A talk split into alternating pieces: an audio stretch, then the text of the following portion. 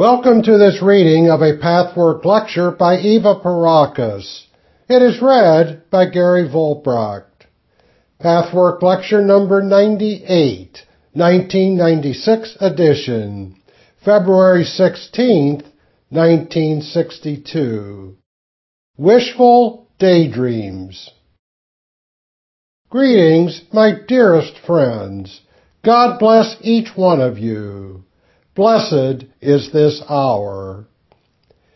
Each step forward on this path brings you closer to a powerful eternal current in the universe. You may call it the life force, an aspect of God, pure reason, pure love, or pure being. Each little victory may give you an occasional glimpse of the great freedom and indescribable happiness of being a part of this eternal current. Humanity is separated from this current by obstructions in the psyche, such as selfishness, egocentricity, fearfulness, and cowardice. Every time even a particle of these obstructions is eliminated, if only by some momentary recognition, people experience freedom, renewal, and meaningfulness in their lives in greater measure. From our vantage point, we see you barricading yourselves behind a wall of separateness. This wall is a useless and illusory form of self-protection.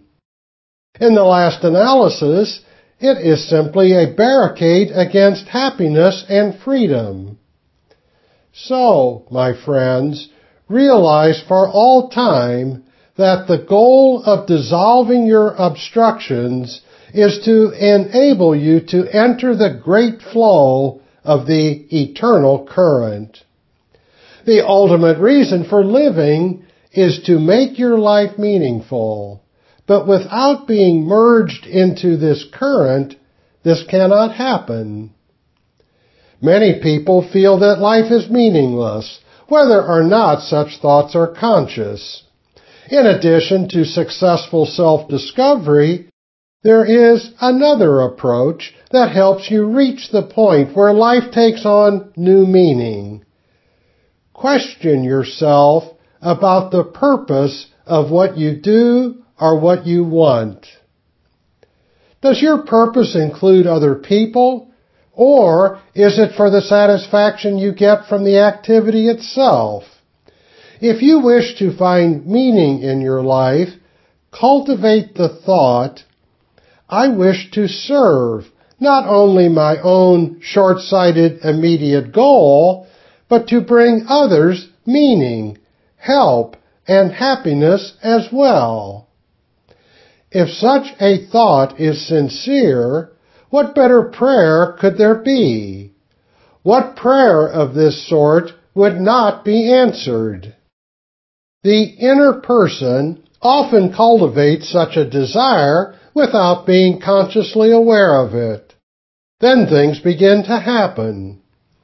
Conversely, the inner person may resist leaving the wall of separateness, even if there is some outer goodwill.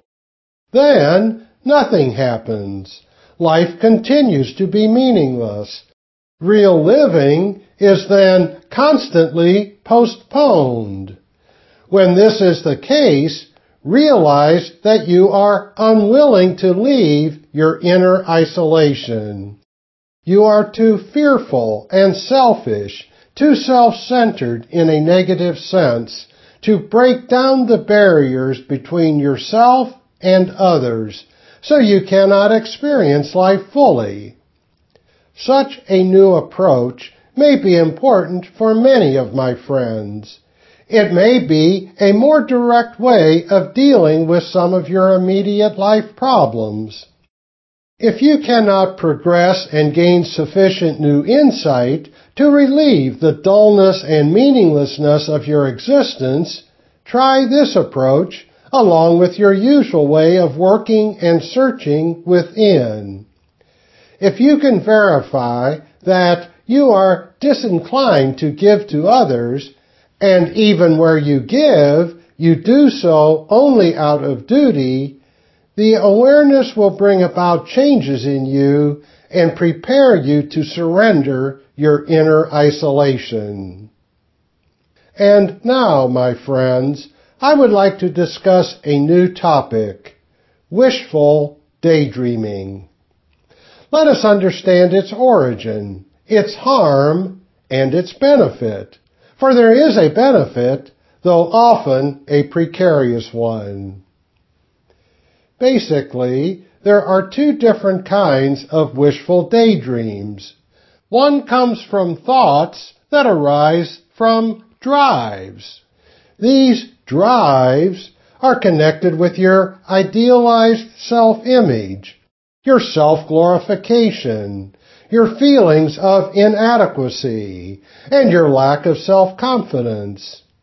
There isn't a human being who does not, even consciously at times, indulge in fantasies. In them, you see yourself in situations in which you prove to those who have slighted you how superior or great you are. In such daydreams, you are admired instead of slighted, and you experience satisfaction, revenge, and gratified pride. Thus, you enjoy living in a way that exactly opposes your deep-rooted feelings of inadequacy and inferiority.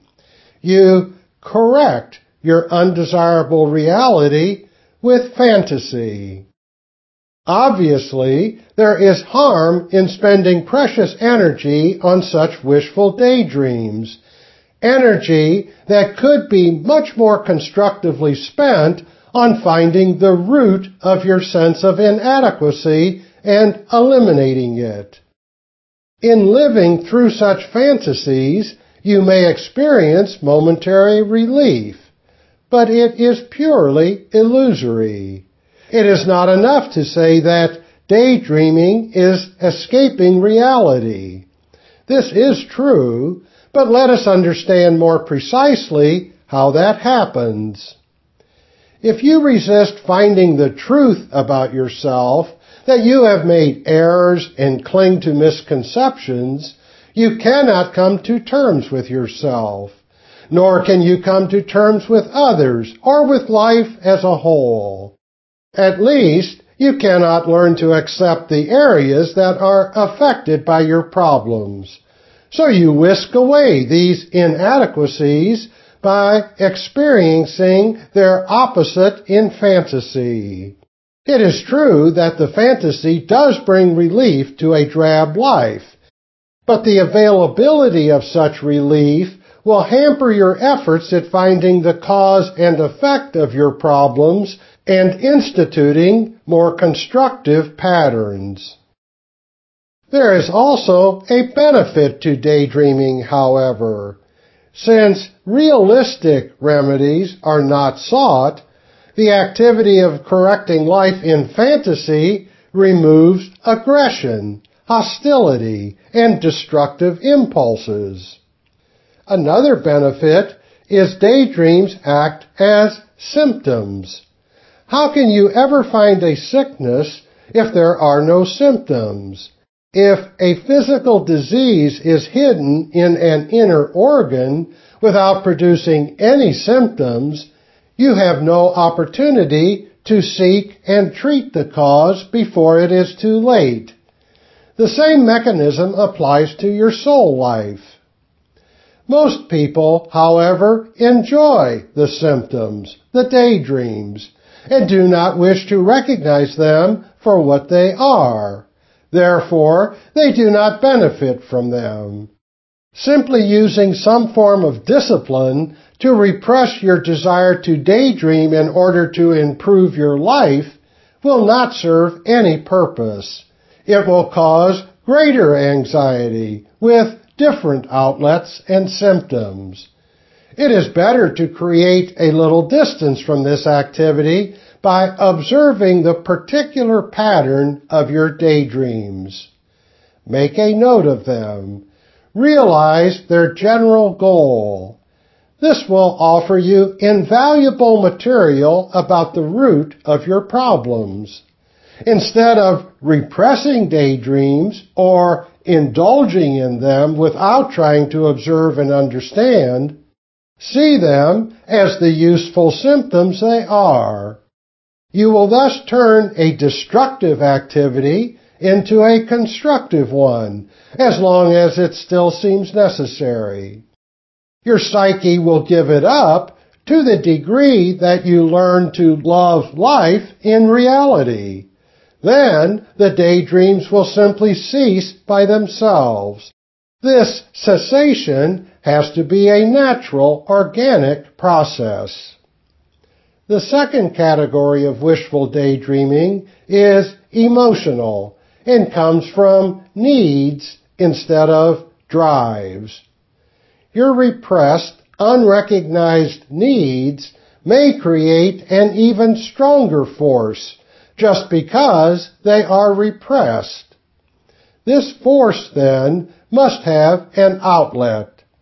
If healthy need fulfillment is hindered through your pseudo-solutions, unrealistic fears, and erroneous images, which paralyze your constructive energy and resourcefulness, then an imaginary outlet is necessary.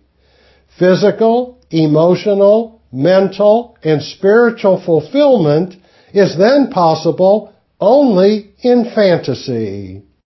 This is actually a relief and not merely an escape from a drab reality. When you are unwilling to leave your isolation, your needs cannot be fulfilled. As you know from previous talks on the subject, you either repress awareness of your needs or displace them onto superimposed needs that are not genuine. This displacement creates confusion and knots. It paralyzes your spontaneity, your capacity to feel, to live, and to experience reality.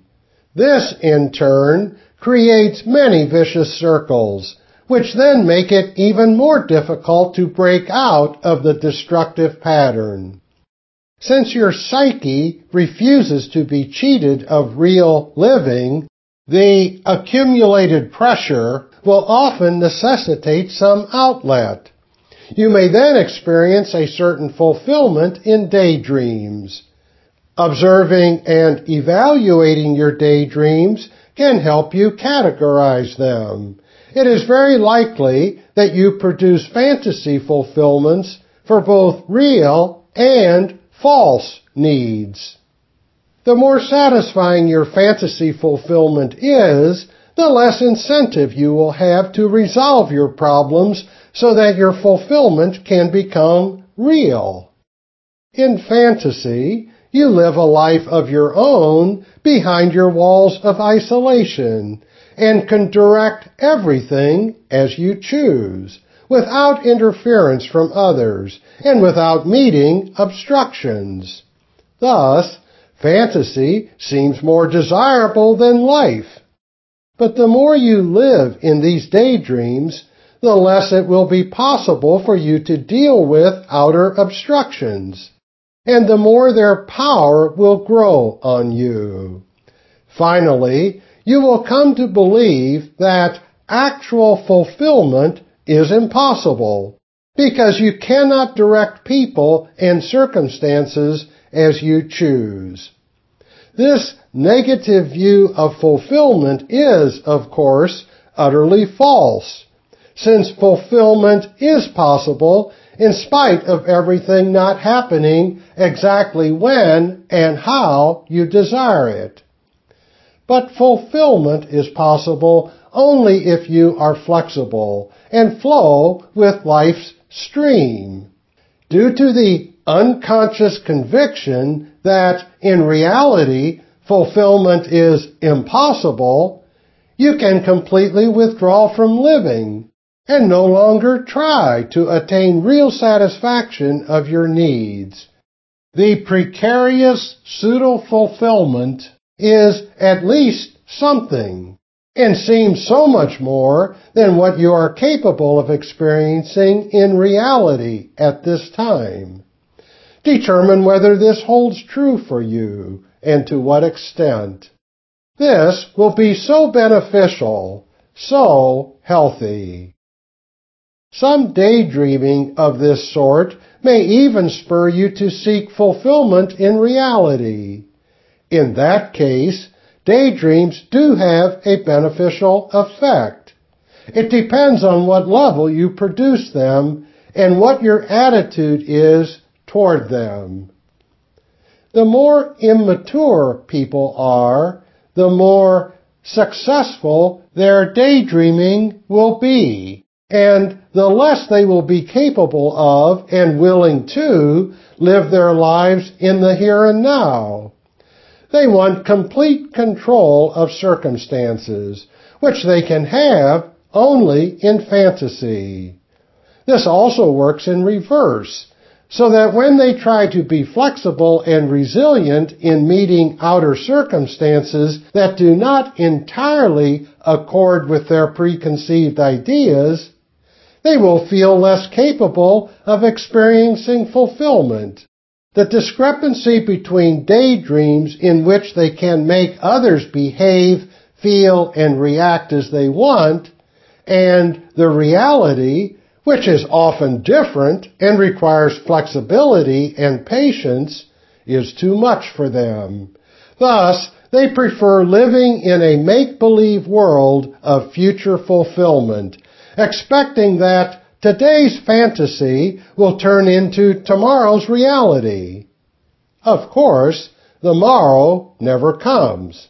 The reality never conforms to the fantasy that has been laboriously prepared in daydreaming. This causes frustration. In truth, reality is infinitely more satisfying than the daydreams. But one needs courage and flexibility. One has to give up the need to control everything, throw away the blueprints, and live spontaneously. All this should make it quite clear that the harm of daydreaming is that it may prevent you from living in reality. Now, what is the benefit of this kind of daydreaming? It presents symptoms from which much insight can be gained. It may spur you to live more fully. Also, it can function as a barometer of inner changes. The different emotional quality of your fantasies and the kind of satisfaction you derive from them may indeed indicate the direction of your growth. Determining this is very beneficial. Moreover, daydreaming of this kind encourages awareness of repressed needs. You will appreciate by now how important this is. But, my friends, often you are only vaguely aware of your needs, or if you are conscious of them, you do not evaluate them. You allow yourself to feel these needs only in your daydreams. The moment you step into real life, you shut off this awareness and you live as though this other part of you had nothing to do with the rest of your life. Your reaction to real life creates a split that could be mended by increased awareness. The harm of daydreams, then, is in your failure to take advantage of the benefits they could bring to your real life. A greater awareness of your daydreaming can bring many benefits. My advice to you on this path is that whenever you find yourself engaged in such fantasizing, develop a new approach. Observe, evaluate, weigh, and determine without strain, compulsion, or pressure, calmly and quietly. Make daydreams the useful symptom they are meant to be by learning about yourself, your real needs, your drives, your pseudo fulfillment in fantasies, and about their purpose. Now, are there any questions on this subject? Question. I have many daydreams. When I stop, my fears become active. When my fears recede, I start daydreaming again. Why is that? Answer. Because, my friend, both have the same common denominator, the same root. They are both an expression of your self-alienation. You know perfectly well from your recent findings that your conscious fears are not your real fears. They are displaced fears. They are the fears you want to have rather than the basic fear you do not wish to face, the fear of being yourself. Since these are not your real fears, they therefore represent the same escape mechanism as your daydreams. You experience either substitute fears or substitute fulfillments. Since you do not tackle the problem of becoming yourself, you cannot have the fulfillment that everyone inwardly strives for. You therefore create substitute fulfillments, which you partially experience in fantasy. It is as though your psyche said, as long as I do not face my real fear, I do not mind having other fears. But as long as I remain in this attitude, I cannot be fulfilled. Therefore, I need substitute fulfillment. One is tied to the other. This is why you alternate between experiencing pseudo-fears and pseudo-fulfillment in daydreams. Question. I can't connect my daydreams and my fears in a concrete way. Answer. That is not necessary. If you face the reason why you are afraid of being yourself and develop from that point, the other parts of the puzzle will fall into place. If you wish, you can observe the nature of your daydreams and the nature of your fears, and you might discover the connection that I just indicated.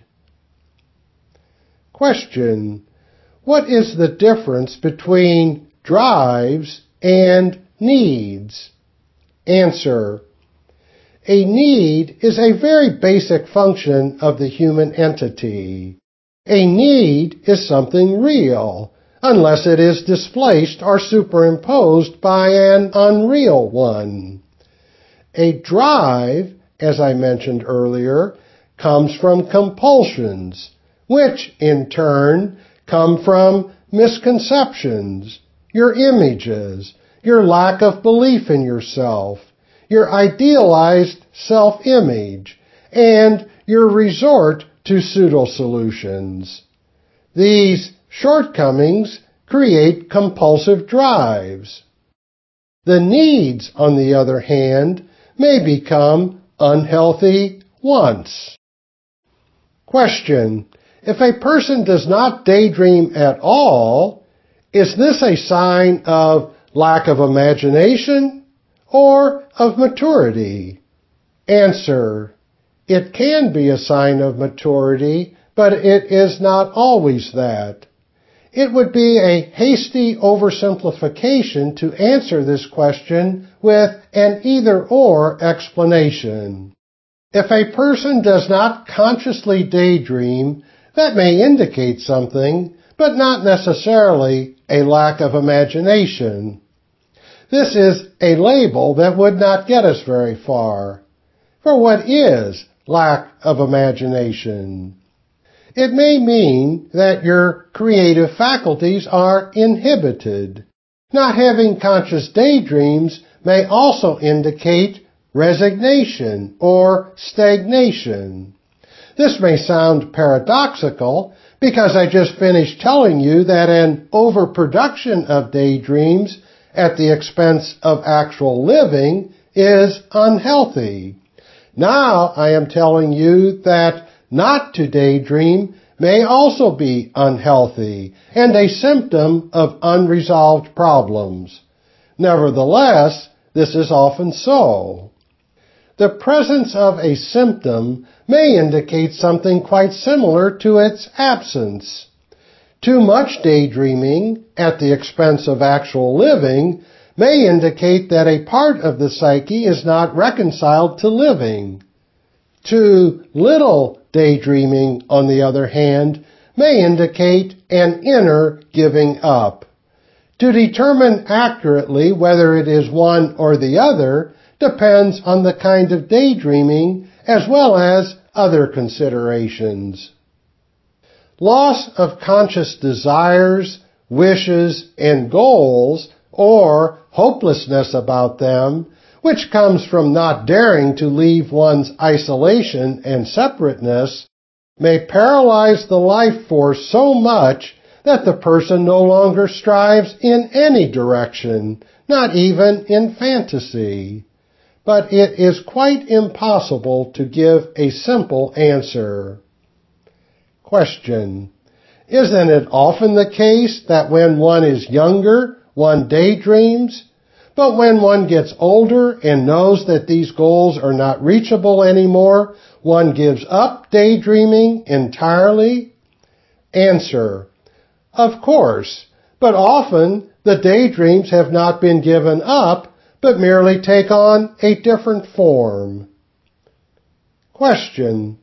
I am confused about harmony and happiness. I always thought they were the same. Also, it is said that the universal laws are harmonious. Yet many manifestations of nature are not harmonious at all. Answer you see only fragments of these laws. If you see a fragment of a whole, you cannot perceive its meaning, and therefore cannot understand the harmony. In fact, a fragment may even appear as the opposite of the whole, although it is true that in a higher state of being, harmony and happiness are the same, just as love, truth, and wisdom, as well as any other divine manifestations, are all one. The lower the state of one's development, the less these manifestations appear to be the same. For instance, a truth may hurt, at least temporarily. To a spiritually developed person, the most unpleasant truth will have a liberating effect and thus no longer be contradictory to love. The less developed you are, the more you experience unpleasant truth as harsh and unloving. Separation of concepts exists where imperfection and separateness of soul exist. Unification of these concepts when they all become one, comes as development proceeds, and with it, awareness of reality grows. The more you are in reality, the more your outlook widens, and the more the many little fragments make up a whole. This merging is, then, perceived in the individual as well as in the universe. Every universe in creation conforms to the average state of the entities inhabiting that particular cosmic sphere. The harmony in the universal laws must, therefore, sometimes be expressed in their apparent hardship. Without this hardship, unification could not take place. This does not mean, my friends, that this is a punishment by an arbitrary God. It is inherent in the laws that work according to their environmental conditions. For example, an electric current will manifest differently in a wet environment than in a dry one. The potent forces of the universal laws are determined by the existing climate at any given moment. In other words, what you do with the laws determines their manifestation. Whether this is done consciously or unconsciously makes no difference. Thus, the laws may at times have a benign effect, and at other times a momentarily negative one. But even that is geared to establishing balance eventually. Question. Sometimes when one has an unresolved problem and one goes to sleep relaxed, intending to have the problem resolved, one wakes up with the solution. Then one's unconscious mind has solved it. Answer. Whatever terminology we use, there is really only one thing important to know about the meaning of the unconscious, and that is lack of awareness. When you are unconscious, you are not aware. Now there are degrees, of course. Do not imagine that your unconscious mind is either a perfect and wise super creature or a monstrous animal. Many people have extreme attitudes toward their unconscious. The unconscious mind does not necessarily have anything to do with your real self, the higher self, or with the lower self the part that you deny. Both sides of your nature can be partly conscious and partly unconscious. For instance, you may be conscious of certain aspects in yourself or about general concepts, but you are not conscious of their entire significance. Your awareness is neither completely absent nor is it completely present. There exists, then, a degree of awareness. That you can resolve certain problems during sleep by instructing your unconscious mind happens because you have knowledge of which you are not aware. In certain states of relaxation and concentration, such as concentrating on the will to find a solution before going to sleep, the unconscious knowledge can reach surface awareness. Your entire striving on this earth sphere is to increase your awareness of what is already stored in you. In such a state of relaxation, it is also possible for spirit helpers to aid in bringing your own knowledge to the surface. In other words, it is a combination of the spirit world working with your own real self. What is necessary for such awareness is the constructive functioning of your inner will. Therefore, when a person goes to sleep facing a confusion or a problem and wholeheartedly desires to resolve it in the best possible way, even if this means giving up a selfish aim, then that person creates a state of inner openness where productive universal forces of truth can get to work. When the confusion is not tackled, when one is not fully aware of what one is confused about, then such answers cannot come. Hence, conscious effort has to be made most of the time. Sometimes, of course, an unconscious desire may exist of which the person is unaware. I give you blessings, each and every one of you. May you derive benefit from these words. May they help you to a new approach to your problems, to yourselves, to your life experience. Be blessed, every one of you. Blessed are your wonderful efforts. Rejoice in the knowledge that whatever you do in life, every step of finding yourself in sincerity has great meaning, even if you are as yet unaware of the effect it must have, not only upon yourself, but upon many others, upon your universe at large. Be in peace. Be in God. This has been a reading of Pathwork Lecture number 98. For more information about other Pathwork materials and programs, please visit the International Pathwork Foundation website at www.pathwork.org.